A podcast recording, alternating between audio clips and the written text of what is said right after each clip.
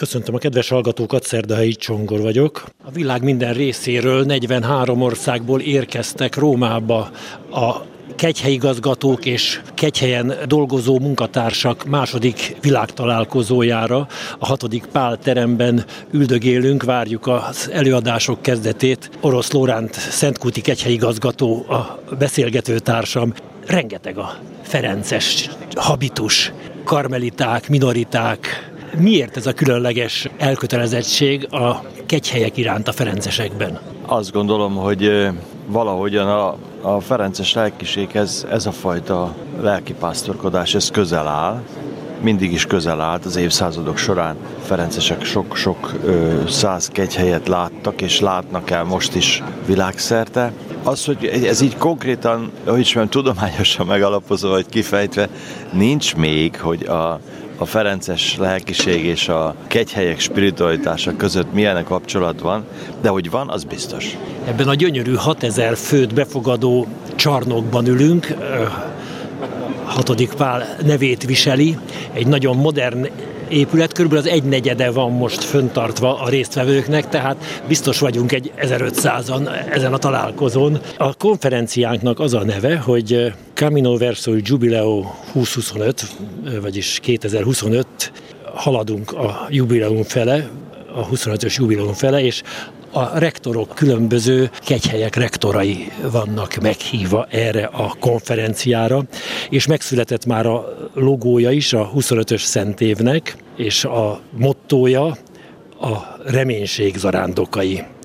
És olyan kereszt van az emblémában, vagy a logó fölött, amely egy horgonyban végződik, különböző színű ilyen stilizált emberalak vagy angyalalak öleli át a keresztet. De ebben sokat fogunk találkozni a jövőben.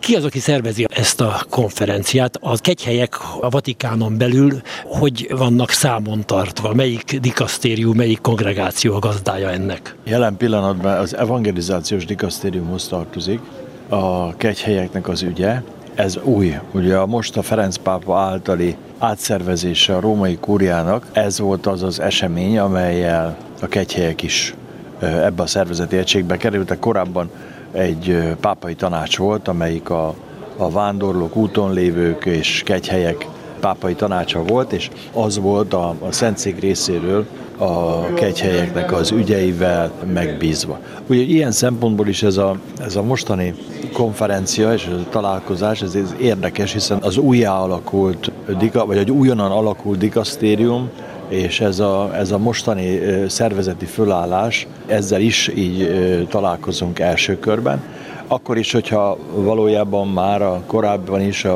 a fizikella érsek vezetése alá tartoztunk, de mégis ez egy új szervezeti fölállás propaganda fidé volt régen, tehát az, az, annak a jogitódja ez a szervezet, és az evangelizációt, új evangelizációt és a kegyhelyeket összekapcsolta, jog, méltó és igazságos, nem?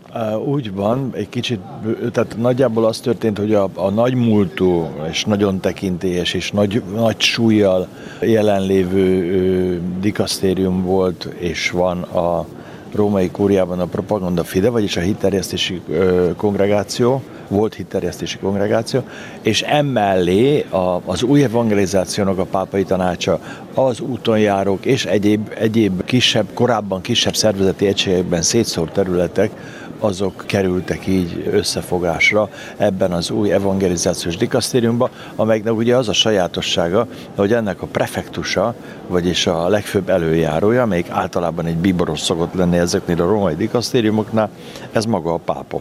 Tehát ő maga vállalta el ezt, hogy ennek a dikasztériumnak ő lesz a vezetője, és van két pro, úgynevezett proprefektus, akik ebben a munkában őt segítik, illetve a titkárok is az egész szervezet, amelyik ehhez a dikasztériumhoz tartozik. És hát hozzájuk tartozik ezek szerint a 25-ös szentévnek a megrendezése. Az idősebbek emlékeznek még a nagy jubileumra, a 2000, 2000. év Diszent évre, amelyet még második János Pál pontifikált. Ott egy három éves előkészítés volt, méltócs igazságos, mert millenium volt, második millenium a kereszténységnek. Ez a mostani jubileumnak egy kicsit rövidebb az előkészület ideje, bár a kongregáció már elkezdte az előkészületet. Ez a második találkozója ennek a grémiumnak, amin most vagyunk. Mi az a jubileum? A jubileumokat, azokat évszázadok óta a pápák tartják, hogy a nép kérésére jött ez elő, hogy, hogy legyen egy ilyen jubileum, ami a bűnöknek a megbocsátására, a teljes búcsúnak a, az elnyerésére, a római zarándoklatra, meg egyáltalán a zarándoklatra szolgálhat alkalmat, és az utóbbi időkben ez 25 évenként esedékes.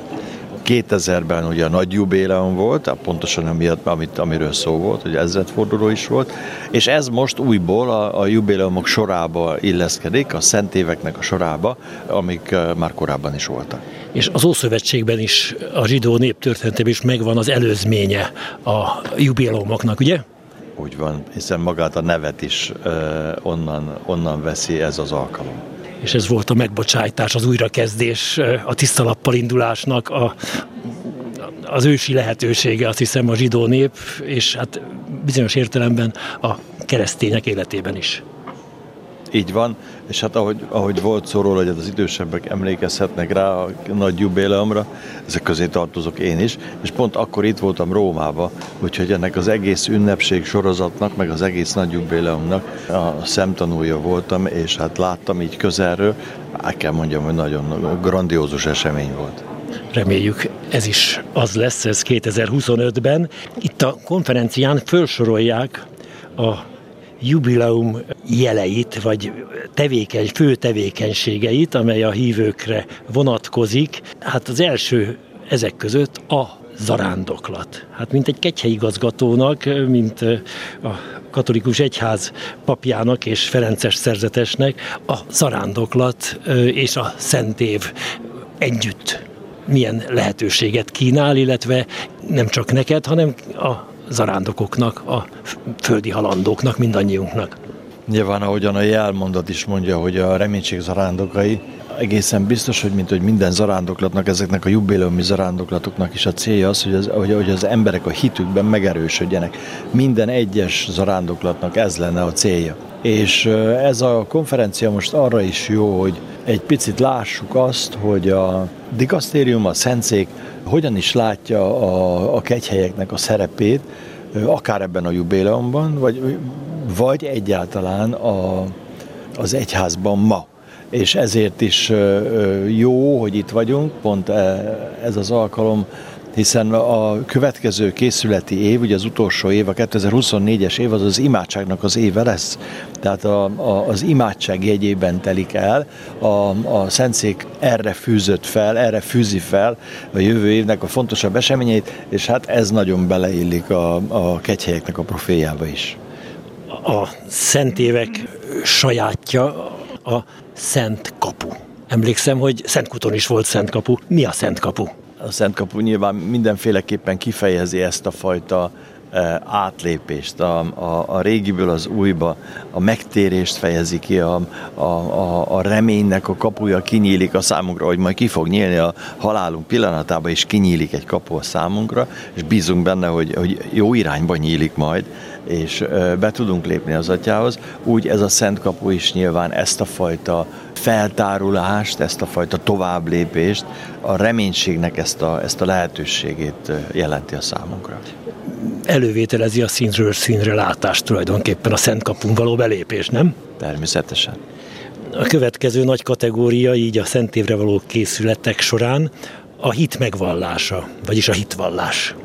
Nyilvánvaló, hogy a, a kegyhelyeken Egyrészt nyilván minden ünnepi szentmisében a, a hitvallás ezeknek része, ahogy mondtam, minden zarándoklatnak a célja az, hogy a, hogy a hitében erősödjön az ember, meg az Isten kapcsolatát tudja fölfrissíteni, és hát ennek a fölfrissítésnek pont az egyik legkifejezőbb módja a hitünknek a megvallás. A hitvallásban, a krédóban, a hiszek egyben gyakorlatilag nem más teszünk, mint a saját magunk számára is összefoglaljuk a saját hitünket, összefoglaljuk azt, hogy számunkra ez mit jelent.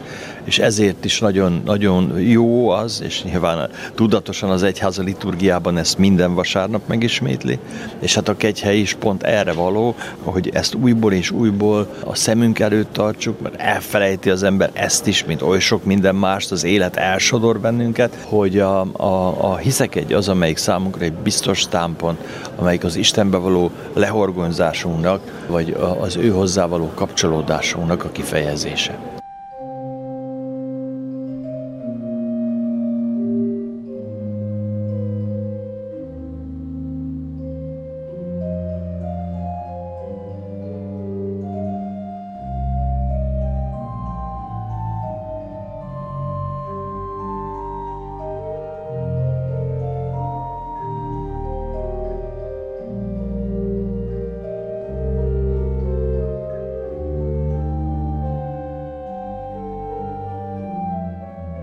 Következő a La Carita, vagyis a, a tevékeny szeretet.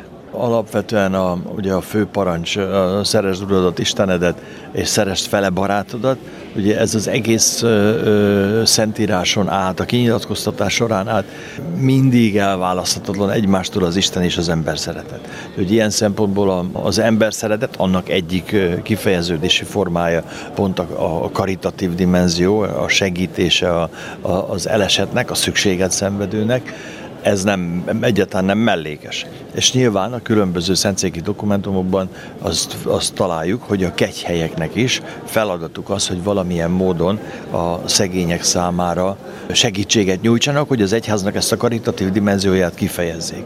Ez nálunk Szentkúton úgy történik, hogy ilyenkor év vége fele Szent Mártonhoz kötődően most egy kicsit később, majd advent elején egy jótékonysági vacsorát rendezünk, amelyiknek a gyűjtését hozzák, hozzáadjuk a, a Szent Antal Persejnek az évi bevételéhez, és akkor ezt együtt, ez több mint egy millió forint szokott lenni, úgyhogy ez elég, elég segítség lehet, fölajánljuk ö, valamilyen célra. Jelen pillanatban, illetve ebben az évben Ferences szegénygondozó nővéreknek van ö, roma missziója ö, Széchenyi környékén, és ennek a missziónak a céljaira fog ez, a, ez az összeg most ö, fordítódni. A felsorolásunkban a, a, az utolsó fontos sajátossága a szentéveknek a kiengesztelődés és a megbocsájtás, a, a jubileumi megbocsájtás a kegyhelyeken a, a, kienge, kegyhelyek a kiengesztelődésnek a kiemelt helyei a, az egyházban. A, azért is van az, hogy olyan fontos, ugye a, a teljes búcsú megszerzésének is föltétele az, hogy a, a, az ember a szentgyónását elvégezze, és ezért van például nálunk Szentkúton is annyira látható helyen a gyóntatószékek sora, amik hála Istennek üzemelnek is, akkor, amikor nagyobb ünnepek vannak.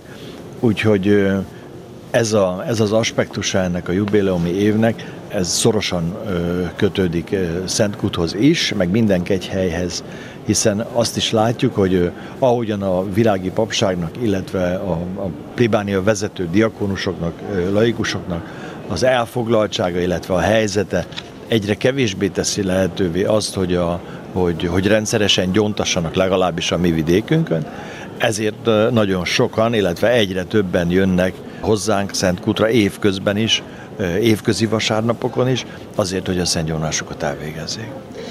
Most hozták nyilvánosságra a Szentévi kalendáriumát a Vatikánnak, a 25-ös Szentév, amely december 24-én kezdődik a Szentpéter Bazilika Szent kapujának a megnyitásával. És hát fölépítik, az egész évre el vannak osztva a különböző zarándoklatok. Röviden foglaljuk össze, hogy mikor mi történik a Vatikánban. Tehát december 24-én megnyílik a Szent Kapu, és januárban rögtön Szalézi Szent Ferenc ünnepéhez kapcsolódó, gondolom, a kommunikáció embereinek, vagyis az újságíróknak lesz a jubileuma január 24-26-a között. Februárban három nagy esemény lesz. 8-án, 9-én a fegyveres erők, a rendőrség és a biztonságiak jubileuma lesz. 16-a, 18-a között a művészek zarándoklata, a világ minden részéről, és február 21-23 között pedig a diákónusok jubileuma. Úgy van, és pont ezzel kapcsolatban emelte ki fizikála érsek azt, hogy itt a ma reggeli misén is látszott, hogy a, a kegyhelyek képviselői között sok diakónus van, ezért külön ajánlotta itt a kegyhelyek vezetőinek a figyelmébe a, a jubilomnak ezt az eseményét. Márciusban az irgalmasság misszionáriusainak lesz a nagy találkozója. Úgy van, ez, ez azokat a papokat jelenti, akik az irgalmasság évében megkapták azokat a fölhatalmazásokat, és nyilván némi képzést is hozzá, amivel a gyontatásban élhettek és nyilván a különböző kérések Isten népének a részéről arra készítették Ferenc pápát, hogy egyrészt ezeket a fakultásokat, ezeket kiterjesztette minden papra, másrészt bizonyos fenntartott bűnök esetében például abortusz. A másik pedig, hogy ezeknek a, az irgalmasság misszionáriusainak ezek a felhatalmazások bővebben is kezükbe vannak. Áprilisban három nagy esemény lesz, az egészségügyi dolgozók és a betegek jubileuma, az idősek jubileuma zarándoklata, és a mozgássérültek nagy találkozója lesz. Úgy van, tudjuk azt, hogy a Szentszék különös figyelmet fordít az egészségügyi dolgozókra, hiszen pont az élet kezdeténél és a végénél ők vannak jelen. Nagyon sok múlik a rajtuk a, a, a hívők életében is, és egyáltalán az élettel és az élet védelmével összefüggésben fontos ez az esemény májusban négy esemény lesz. Érdekes, ahogy javul az idő, megyünk bele a nyárba, úgy megnőnek a havonkénti nagy zarándoklat lehetőségek. Tehát május 1 és 4-e között a munkások jubileuma, és május 4-én, 5-én pedig az őket alkalmazóké, vagyis a vállalkozóknak a jubileuma lesz.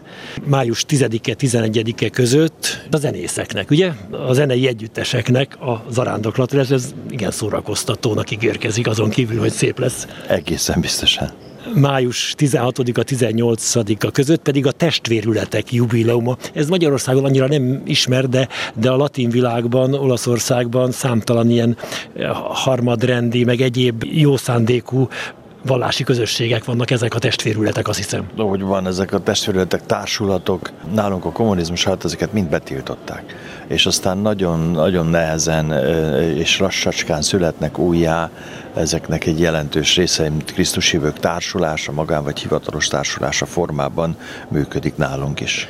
Május 24-25 a gyerekek jubileuma. Május 30 június 1 között a családok nagy zarándoklata júniusra átlépünk, június 7-e, 8-a között. Az egyházi mozgalmaknak, új közösségeknek a találkozója lesz közismert minnyájunk számára az Magyarországon is, hála Istennek jelen vannak ezek az új egyházi mozgalmak, amelyek nagyon sok életet hoztak az egyházba a második zsinat óta, de azelőtt is már. Ugyanígy az új formák, a szerzetesének az új formái, azok is pontosan ehhez tartoznak, és azt fejezik ki, hogy ezek a lelkiségi mozgalmak is, és, és formák, ezek valamilyen módon kiegészítik az egyháznak az alapvető plébániai szerkezetét, és azt, és azt gazdagítják. Június 14-15 között a sportvilágnak, a sportolóknak lesz a nagy zarándoklata. Június 20-22 között a közhatalmat gyakorlóknak lesz a jubileuma, tehát az állami meg önkormányzati vezetőknek, tehát akik a közjóról kell, hogy gondoskodjanak számunkra. Igen június 23-24 között, hát egymást váltják itt a jubileumok júniusban, a szeminaristáknak, a kispapoknak lesz Úgy van. Igen, ezt, ezt is különösképpen ajánlott a figyelmünkbe a, az érsek. Azt, hogy a, a szeminaristáknak, a püspököknek és a papoknak ez így egyben egymás után lesz, és még utána jön még a keleti egyházak is, ezek egymás után a klerikus életállapothoz tartozókat összefogják. Júliusban lesz a fiatalok találkozója, zarándoklata július 28 és augusztus 3-a között, gondolom ez lesz a világifjúsági találkozó a Szent évben, és aztán szeptemberben, szeptember 15-én a vigasztalásnak a vigasztalás. A vigasztalás zarándoklata, hogy pontosan ez mit fed, azt még egyelőre nem tudom, majd, majd kiderül.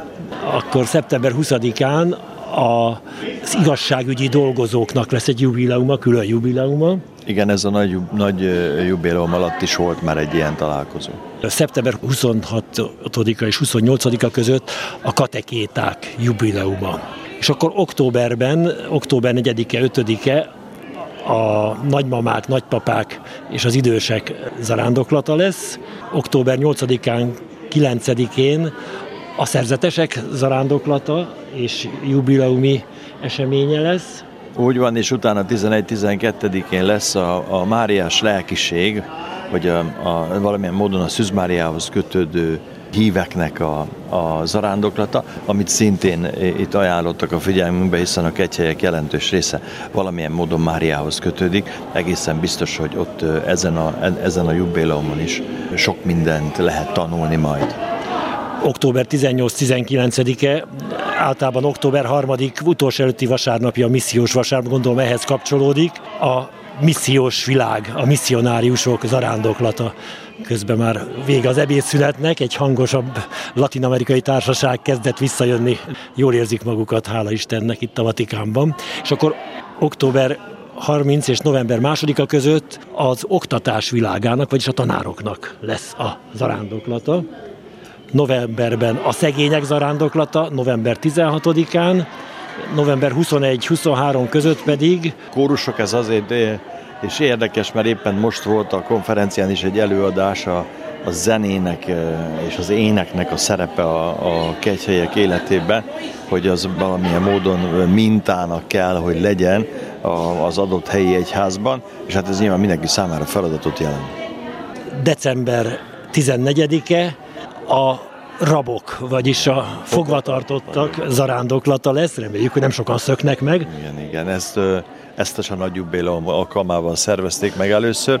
Utána ez néhány évig Magyarországon is volt ilyen, a fogvatartotti zarándoklat Szentkútra, de az utóbbi években ez most sajnos elmaradt. És akkor januárban 2026-ban, még nem döntötték el, úgy látom, hogy milyen napon bezárul ünnepélyesen a Szentkapu, vagyis a Szent évnek vége lesz. Úgy van, ez, ez a Szent Péter Szentkapujára vonatkozik, valójában régebben, ugye mivel a Laterán a pápának a székesegyháza, úgy tetszik, ugye a minden, minden, minden templomoknak a, a feje az egész világon. Anyja és feje. Úgy van ezért a, a Lateránnak a szent kapuja volt az, amelyiknek a megnyitása és a bezárása jelentette a jubileumot.